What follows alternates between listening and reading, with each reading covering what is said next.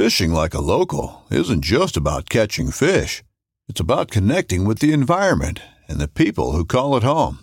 It's about hearing the stories and traditions that have been passed down for generations and sharing unforgettable moments with the people you meet along the way. Fishing like a local is having an experience that stays with you forever. And with FishingBooker, you can experience it too, no matter where you are. Discover your next adventure on FishingBooker. Welcome to City Church U's Knowing God Guided Reading Podcast. We hope you will join us this holiday season as we read J.I. Packer's modern classic, Knowing God. All right. Hey, guys. Welcome back to the Knowing God podcast. We are transitioning into chapter 14, where we are moving from topics like truth and love and grace, the previous three chapters, to the next four chapters, which is judgment, wrath, severity, the jealous God. So we're having a. Uh, a bit of a turn in tone, but I think we're going to be talking about some things that Christians often overlook or don't enjoy thinking about, but yet these are as Packer points out, very important attributes of God and also very prevalent themes in the scriptures. And so, as we kind of venture into these chapters, we're, we're a little bit further in the book. It's a little easy to get tired, lose your stamina, start to read a little quickly, start to comprehend a little less. And I want to encourage you guys that as we go into these topics, I, I think that these are really, really important things for us to grasp in order to be mature Christians. And that even though these topics on at first look seem to be very, um, I guess, gloomy, uh, they actually make a lot of sense of the world around us and actually bring us a lot of clarity and in many ways bring us a lot of hope too. So I'm excited to dive into that with you guys today. We're first going to talk about chapter 14, God the judge. As, as we're kind of thinking about this idea of God as a judge who is active, who enacts judgment, um, why do you guys feel like Christians tend to distance themselves from this idea? We, we love the idea of God as Father. We love the idea as God is loving, God is powerful, making meaning out of everything around us. But we often distance ourselves from this. Why do you guys feel like that's that's the case for most Christians? I feel like just like culturally, the last thing you want to be is judgmental. Everybody talks about just not being judgmental. Mm.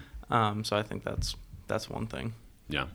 Yeah, there's just you know this negative connotation to, like you said, Hank, this judgmentalism, um, and and we even talk here a lot about it's actually about making wise judgments. Mm-hmm. So we mm-hmm. do need to um, look to God for guidance and making proper judgments, but we you know, I just think that we we steer away from it because it's not. It doesn't feel. It doesn't always like feel good. Like it's not this mm-hmm. rosy, lovely thing. Like we do want to be loved by God, um, but like you said, knowing of His um, judgment is going to give us the full picture, like mm-hmm. the whole spectrum of God. And one side can't make sense without the other.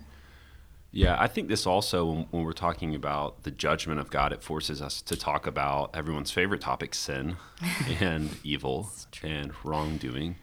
And, you know, we kind of, I think as Christians, have a tendency to share the gospel in a way that is like God loves you, mm-hmm. God wants you to have eternity in his presence and we can't overlook the judgment piece that we have sin that there is sin and evil and brokenness in the world and it requires you know evilness and sin requires judgment. Someone mm-hmm. has to be the judge. And uh, to to the scriptures it's very clear that god is the one who who does that. Yeah. Um, one of the things that Packer says, and he, he makes some great cases and kind of outlines the way in which that's a major theme in, in, in, the in the Bible. He says there's the characteristics of the judge, and he says the judge is a person with authority. And Packer, we've talked a lot about God's authority through His Word, um, and no doubt God is the one who this is His creation. He's the one that can serve that. He's all knowing. He's all powerful. He's good. He's perfect. So he he should have the authority.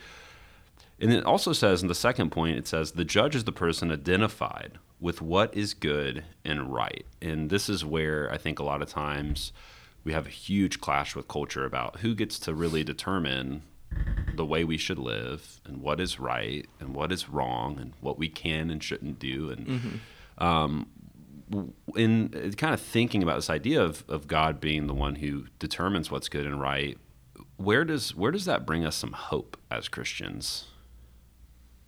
Yeah, I think that like and Packer got at this a lot, so I'm just kind of reiterating what he said. But when we think of ourselves and you know in human character to be a judgmental person, normally not so good. But to be for God to be judge, mm-hmm. it's just another attribute of his perfect character. And so when we think of God as judge, we can't put like ourselves onto it.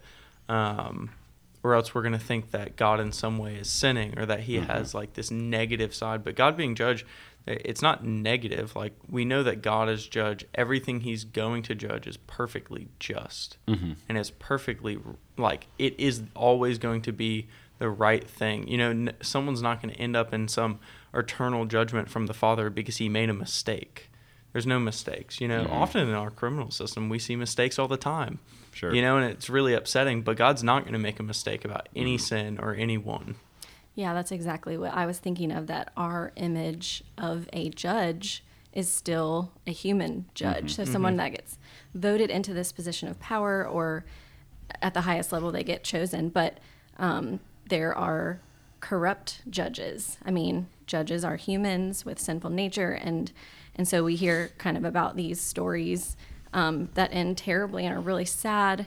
And the hope in God as the perfect judge, um, I think, can give us some peace, especially, um, gosh, especially now in this time of where everyone is kind of like the world is preaching mm-hmm. social justice. Um, for us to be able to know and even talk to other people about how you know in the at, at the end of time that God has complete control and that he he will he, he has promised um, justice and mm-hmm. and proper judgment for all so yeah and that kind of hank was kind of diving into you know chapter 15 but packer talks about when we talk about god anthropomor- anthropomorphically mm-hmm, knew that was coming. Knew it.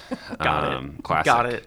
Uh, but when when we do we we often kind of we put our own limitations and our own imperfections on God in that role. But when we're mindful that God doesn't have those limitations that mankind has, doesn't have those imperfections that we have, it brings us a lot of hope. And I think when thinking about God as the one who is determining like right and wrong, it also brings us a lot of hope Or even though it doesn't actually fall in line with how we are often inclined to think what is right and good because we've been so formed by the world and, mm-hmm. and, sin. Our own sin has formed us. It gives us a lot of clarity. And I think talking with college students a lot, they're looking for what should I do? What's the right way to do this? Like, mm-hmm. I, I do want to live life well. Well, it's great that God is the one who gets to, to clearly speak to us and show us what that is. Yeah. He goes on to say the judge is, is a person of wisdom to discern truth. And we've talked about the wisdom of God. And he also says that the judge is a person of power to execute sentence. And he says on page 142, uh, or for Hank, verse 142, um, he says, as he legislates and sentences, so he also punishes. He says, all judicial functions coalesce in him.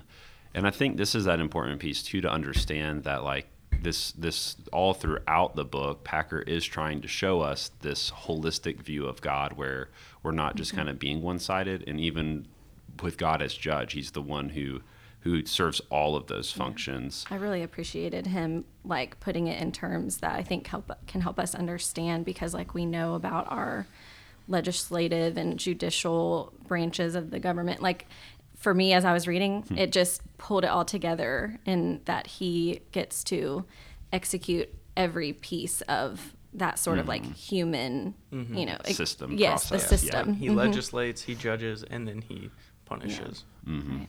And, and um, all perfectly. Yeah, and, that, and all of those different things, all those different elements of that bring us hope as Christians. You know, it, one of the things I was thinking about with, with this chapter, and I've said this before in, in sermons in the past, is – that you know we do even though we don't like the idea of thinking about judgment we often do like the idea of justice mm-hmm. you know as and we see that word used a lot and often in good ways Um, and um, it's just like even in movies, like when you see the bad guy get what's coming to him, we like that, and we don't Yeah. tend to like movies unless you're super into like some sort of obscure indie movies, where like the bad guy gets away and the good guy doesn't. You know, just those.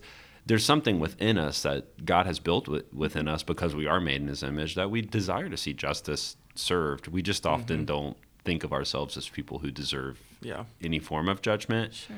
Um, We long for that, like moral, yes, longing. That's a great word. Yeah, we long to see justice served. And so with this, like you know, here's this topic that we don't like talking about judgment. You know, Christians don't want to be judgmental, like Hank mentioned at the onset of this podcast. How do we talk about this topic of God's judgment with others who maybe don't have faith um, in a way that that also can share the gospel? I know that we kind of sometimes like to steer clear of it, but the gospel story actually doesn't make sense without talking about the sin of man. Um, and so, i in speaking with an unbeliever, you have to lay out all of the, like, you can't skip over it or even really skim over it because it was the reason that Jesus had to come um, as a sacrifice for for us. So I just think, in fairness and for clarity, that we approach it. You know, we do have to approach it like in a matter of fact kind of way, but also in an in a human like we should have an emotional response to our sin, and we and we have to get there before we can really take to heart the sacrifice um, the sacrifice that Jesus made on our behalf. I don't know. What would you say, Hank? No, I, yeah, I think that's all really good. I mean, without without sin and without God, who is just and who will judge, there's no, you know, there's no need for a gospel. But we know that all of sin and fallen in Adam, and that there is a just judge who will punish all sin. And so, that's how like it's hard for anyone to understand why would I need to like repent of my ways and follow God if there's nothing wrong with my ways and then there's no one to hold me accountable at the end of it all. So we need like to help people understand when sharing the gospel like you are sinful and you will be held accountable but like the one who will hold you accountable has given you a way out. Yeah. Mm-hmm. So I think like the other important thing to note is that, and like you said, Hunter, we do we do want to share the mm-hmm. love of God. Like we mm-hmm. we want to we want people. We just have this desire for people to know that God delights in them and loves them. Yeah. Well, what was the greatest act of love? That He sent His Son. He gave us that mm-hmm. way back to Him. Mm-hmm. But that was because we were sinful. Yeah. Like, you know what I'm saying? It all does connect, and it's Yeah. actually an incomplete picture without um, Yeah. talking all the way through it's it. only love if like there was sacrifice to get there and God sacrificed for us mm-hmm. to bring us back to him. Yeah, and I think that it's one of the best apologetics in ways that we can reason for God is the fact that we do feel this lack of justice that exists in the world mm-hmm. that is an immediate justice. It feels like, you know, we see this all throughout the Psalms, which Packer talks about. You know, the fact that we look at things, injustices, and tend to agree as humans that this is not the way things should be actually speak to what God has said in His Word, actually point back to God. Because if we are just animals, animals have no idea of justice, judgment, right or wrong. I mean, they're just surviving, eating, breeding, surviving, eating, breeding. I mean, that's really all they do. And everybody who knows anything about animals knows there there's not like a deep longing for justice. And I think we can use that to open up gospel conversations. So we hope that you guys uh, enjoyed that chapter and really a great bridge into the next chapter to discuss God's wrath. So tune in.